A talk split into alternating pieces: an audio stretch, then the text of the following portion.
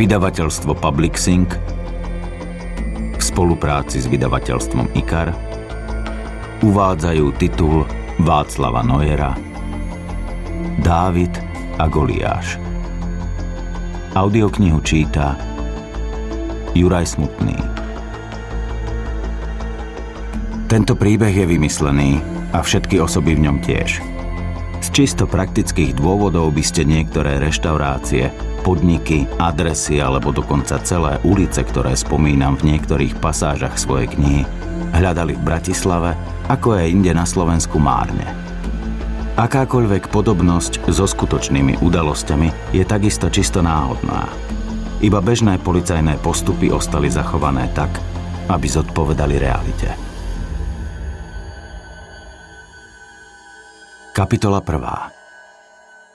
Diskrétne prítmie podzemných priestorov vyhlásenej švajčiarskej banky dýchalo pokojom. Z hluku jednej z najrušnejších cyriských ulic sem neprenikalo nič. Takmer posvetné ticho z času na čas narušilo a zda len cinknutie výťahu. Dokonca aj kroky personálu či niekoho z ojedinelých klientov dokonale tlmil meký koberec.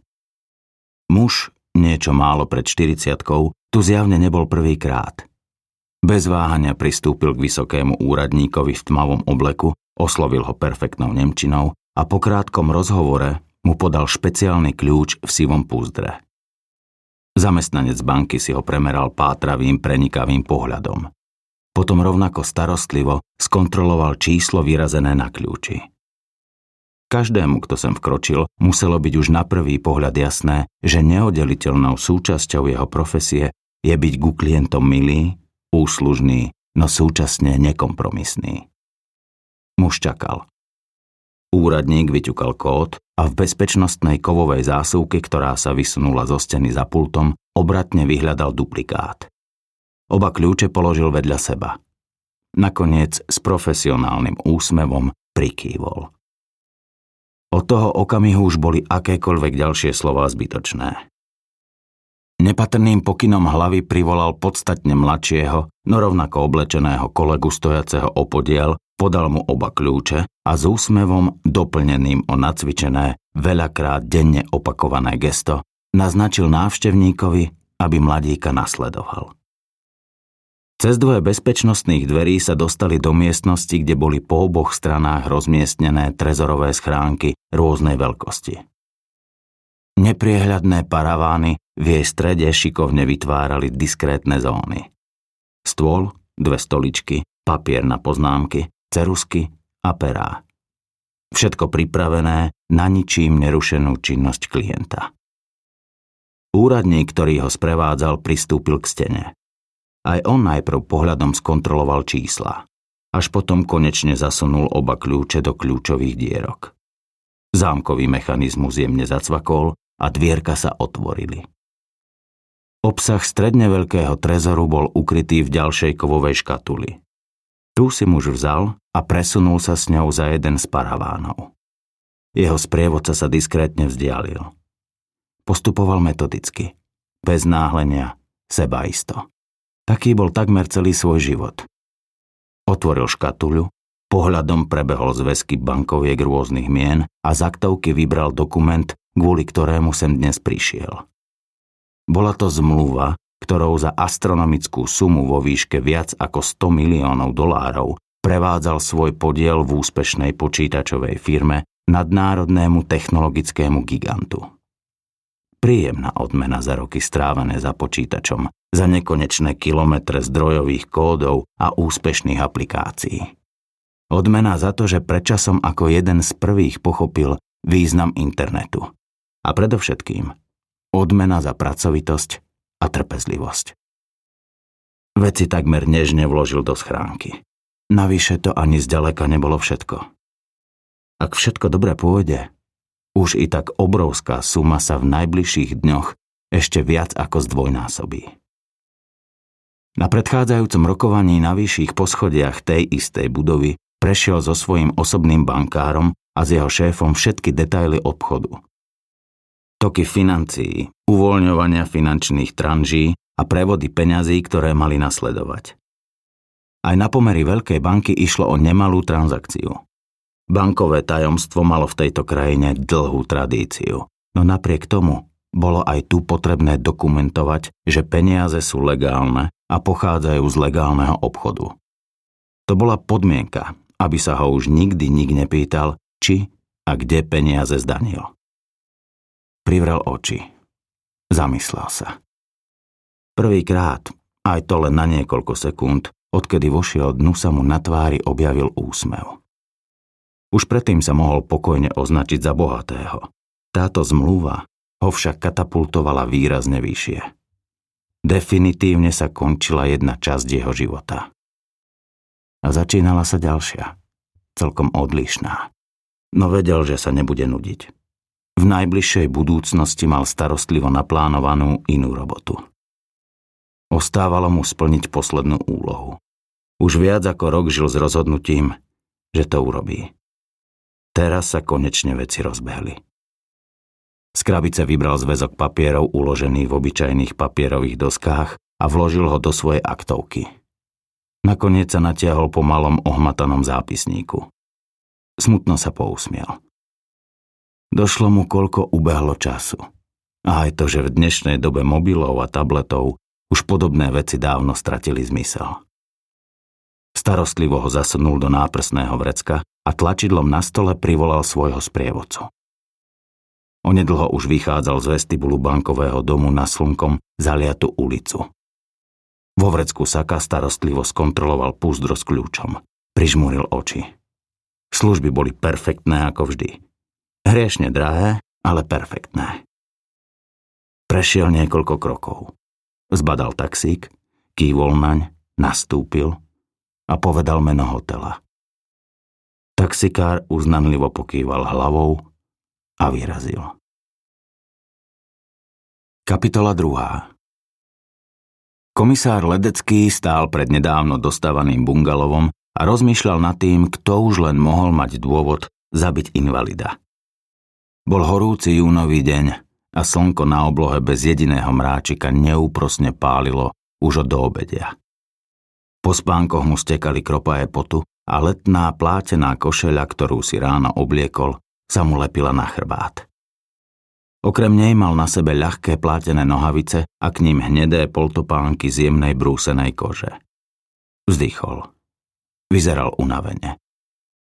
Pred dvoma rokmi prekročil 50 a tak ako väčšina mužov v jeho veku, aj on vďaka nesprávnej životospráve už niekoľko rokov zápasil so zvýšeným tlakom a cholesterolom v krvi. Dnes sa mu v zachmúrenej tvári navyše zračil smútok. V živote už videl veľa zavraždených, no napriek tomu ho smrť, nech jej z oči v oči čelil v akejkoľvek podobe, ešte nenechávala celkom ľahostajným. Prevrátený invalidný vozík ležal pri plote neveľkej záhrady. Telo, ktoré z neho vypadlo, sa čiastočne opieralo o ozdobnú kamennú skalu, obrastenú kvetmi. Mladý znalec z odboru súdneho lekárstva, ktorý čupel nad ním, mu zakýval na pozdrav. Patril medzi tých, čo do ústavu nastúpili len nedávno, a tak ho Ledecký napriek tomu, že sa s ním už raz pri podobnej príležitosti stretol, ešte stále nepoznal pomene. Pristúpil bližšie. Mužovi, nad ktorého mŕtvým telom sa skláňal lekár, niekto pred nie viac ako dvoma hodinami strelil dvakrát rovno do tváre. Kto už len potreboval zabiť invalida? Začudoval sa náhlas vrchný inšpektor Machrák. Ledecký s ním robil už dlho a dokonale si rozumeli. Bez slov, bez zbytočných gest. Tak ako to dokážu ľudia, ktorí spolu roky trávia takmer každý deň. Pokrčil plecami. Jeho temer o 10 rokov mladší kolega vytiahol pokrkvaný papierik. Jaroslav Farkaš, 53 rokov, invalidný dôchodca. Nadiktoval údaje, ktoré sa mu podarilo telefonicky zistiť v policajnej evidencii. Žil tu sám. Našla ho suseda. Ukázal bradou smerom k ešte stále vydesenej postaršej žene, ktorá stála obďaleč.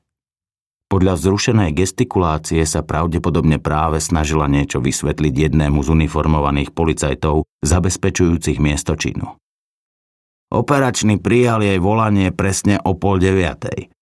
Machrák poskladal papier a zastrčil ho späť do zadného vrecka nohavíc. Ledeckému tak ako už viackrát v minulosti znova napadlo, že ho vlastne ešte nikdy nevidel používať zápisník. Počul niekto výstrely? Spýtal sa, keď si uvedomil, že naokolo stojí minimálne 5 ďalších domov. Machrák pokrútil hlavou. Nie. Ani ona nie? Nie, je všedný deň. Väčšina ľudí, teda až na ňu, je mladá. Cez deň sú v robote, deti majú v škole, do obeda tu široko ďaleko nie je ani noha. Najskúsenejšiemu detektívovi z oddelenia vražd napadlo, či práve s niečím takým páchateľ vopred nerátal. Našiel som iba jednu mamičku na materskej. Býva tamto, ukázal machrák na jeden z domov. Nič nevidela ani nepočula. Ledecký nadvihol obočie a poškrabal sa na koreni nosa. Robieval to tak za každým, keď rozmýšľal. Ani sa nečudujem. Rádio na plné gule, do toho ten je malý, celý čas reval ako o dušu. Pri takom bengáli by nepočulo ani keby jej strieľali priamo v predsieni. Súdny lekár medzi tým dokončil vonkajšiu obliadku tela. Príčina smrti je celkom zrejmá. Obrátil sa k ním a predlaktím si otrel pot, ktorý mu stekal po čele. Prikývli. V tomto prípade nebolo o čom pochybovať. Dve strelné poranenia hlavy v obličajovej časti, pokračoval znalec popri tom, ako si stiahoval gumené chirurgické rukavice. Aj keď nie som práve odborník na zbrane, povedal by som, že išlo o menší kaliber. Ani v tom sa s ním nemienili prieť. Z tohto pohľadu sa zdalo všetko jasné. Obidve strely prešli lepkou a v tylovej časti hlavy vyšli von, mykol bradov k prevrátenému invalidnému vozíku. Ak ho zasiahli niekde v tom mieste, potom by ste ich pri troche šťastia mohli nájsť v tom drevenom plote, ukázal nakoniec pozemku. Ledecky uvažoval, či by pre istotu nemali zavolať odborníka z balistiky. Potom sa zamyslel. Ak mal lekár pravdu, znamenalo by to, že páchateľ s telom obete po smrti z nejakého dôvodu manipuloval. Ak však na to miesto neposunul vozík sám páchateľ, vyslovil nahlas druhú možnosť machrák. Aj to je možné, pripustil lekár. Vlastne dokonca pravdepodobné. Je tu totiž ešte jedna vec, povedal mladý, takmer tak, ako by si chcel posledný tromf nechať na záver. Pozrite sa na toto. Zohol sa a ukázal na pravú ruku obete. Počas toho, ako čupel pri tele, ju prekrýval plecom. Až teraz si teda mohli všimnúť zakrvácanú dlaň aj to, že na ruke chýba jeden z prstov. Ukazovák, vyhrkol ledecký. Mladík z ústavu súdneho lekárstva prikývol. Tá rana evidentne krvácala. Čiže? Chcel sa viac menej uistiť detektív, keďže tušil odpoveď. Čiže ju páchateľ obeti spôsobil buď zaživa, alebo celkom bezprostredne po tom, čo ho zastrelil. Potvrdil mu domienku. Odmlčali sa. Evidentne to niečo znamenalo. Na teraz však ani jeden z detektívov nedokázal usúdiť čo. Aj oni sa sklonili, aby si ránu pozreli zblízka. Typujem to na veľmi ostrý nôž, alebo ešte skôr na záhradné nožnice, prípadne Niečo podobné. Nečakal lekár na otázku. Ledecký sa vzpriamil a s povzdychom si narovnal chrbát. Z informácií, ktoré mal, vedel, že nič také, čím by sa dalo odsvaknúť prst, sa v bezprostrednom okolí nenašlo. Zvláštne, nie? Zaujímal lekára ich názor. Tušíte, prečo mu to vrah mohol urobiť? Netušili. Navyše, ani jeden z nich nechcel hovoriť do vetra. Obaja vedeli, že na to, aby dokázali túto hádanku vyriešiť, budú potrebovať čas. Ak sa im to vôbec podarí. Nejaká pomsta? Odkaz? Skúšal mladý lekár. Ani teraz mu ledecky neodpovedal. Žiadne iné zranenie ste nenašli? Spýtal sa na miesto toho. Mladík pokrútil hlavou. Takže na teraz všetko. Všetko, potvrdil. Možno vám po pitve budem vedieť povedať viac. Kapitola 3. Ďalších niekoľko minút iba stáli a pozerali na prácu technikov. Tí navlečení v bielých overaloch s označením krajského policajného riaditeľstva na chrbtoch kúsok po kúsku starostlivo prehľadávali každý centimeter čerstvo pokoseného trávnika. Na opačnom konci záhrady sa vyšetrovateľ Krajského úradu vyšetrovania major Chovanec rozprával s policajným psovodom, ktorý po chvíľke pustil psa na trávnik. Chovanec podišiel k ním. Aj on sa potil no napriek horúčave bol v obleku a na krku mal viazanku hrozivej oranžovej farby. Machrákovi, povestnému svojim vkusom a záľubou v značkovom oblečení, napadlo, či mu ju náhodou niekto nedaroval z čírej pomsty. Privítali sa. Videl si už jeho ruku? Upozornil ho Ledecký na chýbajúci prst. Zvláštne, zamrmlal vyšetrovateľ. Už si sa s niečím podobným stretol? Tápal v pamäti, no nič si nevybavil. Nie, povedal napokon. Chovanec zamyslene pozeral na zakrvácanú dlaň. Nikde sme nenašli nábojnice, informoval ich pre zmenu on. Ledecký sa mimovoľne pozrel na statného nemeckého ovčiaka, ňuchajúceho medzi kvetmi na skalke. Možno strieľal z revolvera, zauvažoval Machrák. Možno, pripustil vyšetrovateľ. No ich pozbieral a odniesol so sebou. Uvidíme. Tak ako oni, aj chovanec patril k ľuďom, čo iba neradi predbiehajú udalosti. Dajme tomu psíkovi šancu. Ešte len začal. Dodal, pretože sa zároveň nezvykol predčasne vzdávať. Mohli zapadnúť niekam medzi tie kamene. Machrák nesúhlasil. Pozreli na ňo. Detektív sa zo pár úkrokmi posunul na miesto, kde podľa jeho odhadu musel s najväčšou pravdepodobnosťou stáť strelec. Potom predpažil a naznačujúc ukazovákom a prostredníkom zbraň, zamieril najprv na mŕtvolu, potom na vozík. Obaja ho pozorne sledovali. Drvivá väčšina bežných typov pištolí by vystrelené nábojnice vyhodila niekam sem – Ukázal na miesto vedľa seba, presne na opačnej strane skalky. Ak sa teda nemýlim a vrah stál tu a obeď či už tam, kde je vozík, alebo tam, čo teraz leží telo, lebo to je v podstate jedno, potom by sme museli mať obidve prázdne nábojnice na tomto kratučkom trávniku ako na dlani. Jeden z technikov práve prechádzajúci okolo mu dal za pravdu. Asi by sme predsa len mali zavolať balistika, navrhol Ledecký. A niekoho s detektorom kovov, doplnil parťák. Zariadím to. Uzatvoril debatu chovanec. Psa tu však ešte nechám. Možno, že namiesto nábojníc nájde aspoň ten prst. Uškrnul sa. V tom prípade sa modli, aby ti ho nezožral rovno pred nosom, zavrtal machrák. Ledecký si v duchu predstavil, ako by asi vyšetrovateľ podobnú situáciu vysvetľoval v služobnom hlásení. Z bizarných úvah ho však už zakrátko vytrhol sám chovanec. Tá suseda vraj niečo vie.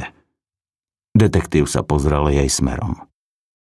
Energická šesťdesiatnička ešte stále gestikulovala v náruživej debate s nešťastným pochôdzkárom. Až príliš dobre poznali podobné typy žien, ako bola už na prvý pohľad. Hovoril si s ňou? Spýtal sa Ledecký. Nie, pokojne jej výsluh nechám na vás. Odvetil a úsmev sa mu ešte o niečo rozšíril. Ďaka, milé od teba. Nie je zač, rado sa stalo. Nechali ho tak a vykročili smerom k oznamovateľke. Kapitola 4. Volala sa Alžbeta Santnerová a susedou zavraždeného Farkaša bola od chvíle, čo sa sem pred 5 rokmi nasťahoval. Vtedy ešte chodil. Podľa dokladov 67-ročná žena prekypovala energiou. Ja som to vedela. Hovorila som, že ho nakoniec zabije. Vyhrkla nečakajúc, kým sa jej predstavia, či ukážu služobné preukazy s pripnutými odznakmi. Pozreli na seba. Mm, koho ty myslíte? Vynechal Ledecký všetky zbytočné formality. No predsa jeho brata, toho neschopáka, odvetila a z očí jej pritom sršal spravodlivý hnev. Hádali sa, počula som aj to, ako sa mu vyhrážal. Vy ste počuli, ako sa mu jeho brat vyhrážal? Veď vám to práve hovorím. A prečo sa hádali? No pre peniaze, prečo iné? Pozrela na nich, ako by nechápala, že sa na niečo také vôbec môžu opýtať. Vždy, keď sem za ním v poslednom čase došiel, hádali sa iba o peniaze. Taký začiatok nevyzeral zle. Obaja však odhadovali, nakoľko jej svedectvo môžu brať vážne. Skôr nízka a chudá žena s nážlto odfarbenými, nakrátko ostrihanými vlasmi, oblečená v kvetovanej zástere, v ktorej odbehla priamo od sporáka, vyzerala celkom pri zmysloch. Napadlo im, že ak by bola pravda to, čo im práve povedala, nemusel by byť čerstvý prípad, ku ktorému ich zavolali, až taký zložitý. A dnes, keď sa to stalo, vystriedal ledeckého machrák, ste ho tu videli? Myslíte Juraja? No, myslím jeho brata. Volá sa Juraj. Áno, prisvedčila. Na okamih sa zdalo, že majú vyhraté. A videli ste aj to, ako ho na vášho suseda vystrelil? Pozrela na ňo nechápavo. Nie, strieľať som nikoho nevidela. Výtezná eufória ich opustila ešte skôr, ako si ju vôbec stihli uvedomiť. Vraveli ste, že nenechala ho dohovoriť. Vravela som, že sa brat pána Farkaša volá Juraj. Na to ste sa ma predsa pýtali. Ledeckému zašklbalo kútikmi. Machrákovi pre zmenu napadlo, či by názor, ktorý si na Santnerovu len pred malou chvíľkou vytvoril, nemal predsa len prehodnotiť. Takže pre istotu ešte raz. Kládol starší z detektívov dôraz na každé slovo. Keď ste vyšli von a zbadali ste v záhrade ležať pána Farkaša, videli ste tam aj jeho brata? Pokrútila hlavou. A niekoho iného? Nie. A čo na ulici? Nie, nikoho som nevidela. Iba ten prevrátený vozík a potom... Na chvíľu sa odmlčala. A potom pána Farkaša, ako tam leží. Ledecký chvíľu počkal. Santnerová však už nepokračovala. A čo napríklad auto? Skúšal ďalej. Nevšimli ste si odchádzať auto? alebo povedzme motocykel?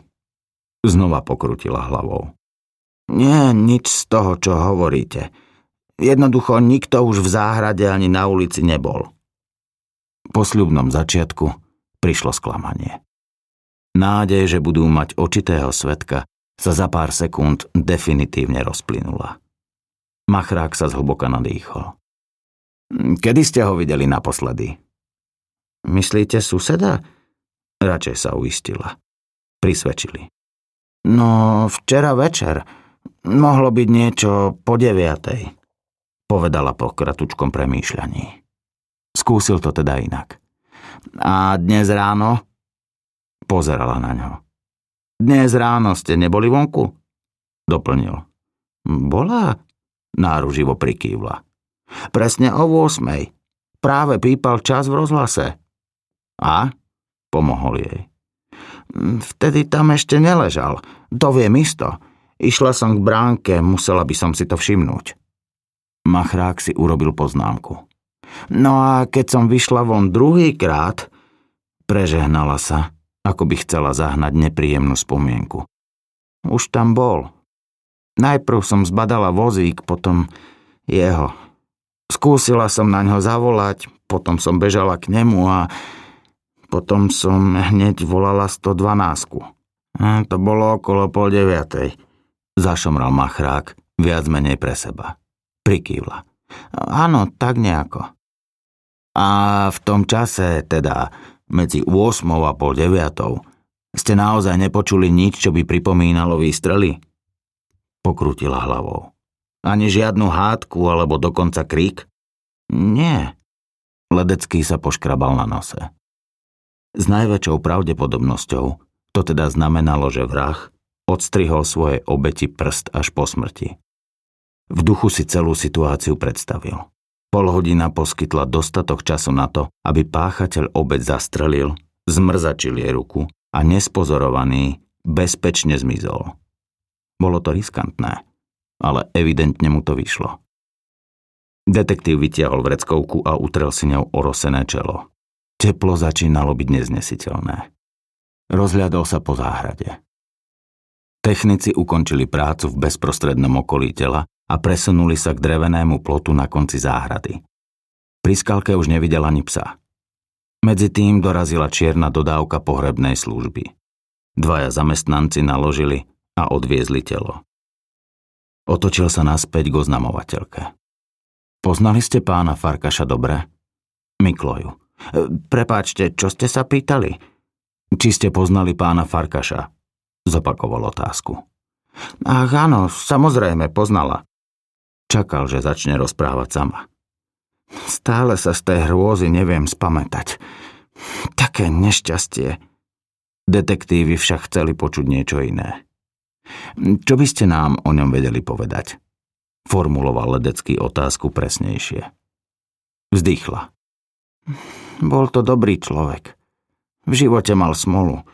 Neublížil by ani muche dobráčisko, vyrátovala stručne.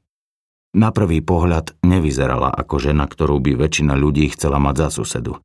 Ledeckému napadlo, že možno ešte včera by povedala niečo iné. Dnes už však zrejme platilo staré okrídlené, že o mŕtvych len v dobrom. Všetci ho mali radi, dodala. Až tak, že mu zo samej lásky niekto pre istotu hneď dvakrát strelil rovno do tváre. Preletelo ledeckému hlavou. Žil tu sám? Ukončil radšej jej chválospev. Prikývla. Teraz už áno. Predtým tu mal družku. Odišla od neho pred tromi rokmi. Teda pravdu povediac, z času na čas od neho odišla aj predtým, no za každým sa po pár dňoch vrátila. Definitívne sa zbalila, až keď sa mu stala tá nehoda. A skončil na vozíku. Čo to bolo za nehodu? Havaroval. Na diálnici vraj narazil do odstaveného nákladiaka. Machrák si informáciu zapísal. No a ona namiesto toho, aby... Mávla rukou. Ako by jej bývalá Farkašová priateľka ani nestála za reč. Tak si spakovala kufre a odišla. Bola to obyčajná namyslená fuchtľa. Hrala sa na bohvie, čo pritom sem dovandrovala od niekoho z lazov a všetko, čo si priniesla, sa jej zmestilo do dvoch igelitiek. Typická zlatokopka, ako ich teraz zvyknú volať. Bola od neho o dosť mladšia. Čudujem sa, že si našiel práve takúto. Keď tu bývala, ledva pozdravila. Nikdy som ju nemala rada. Predstavte si, dokonca ani deti mať nechcela.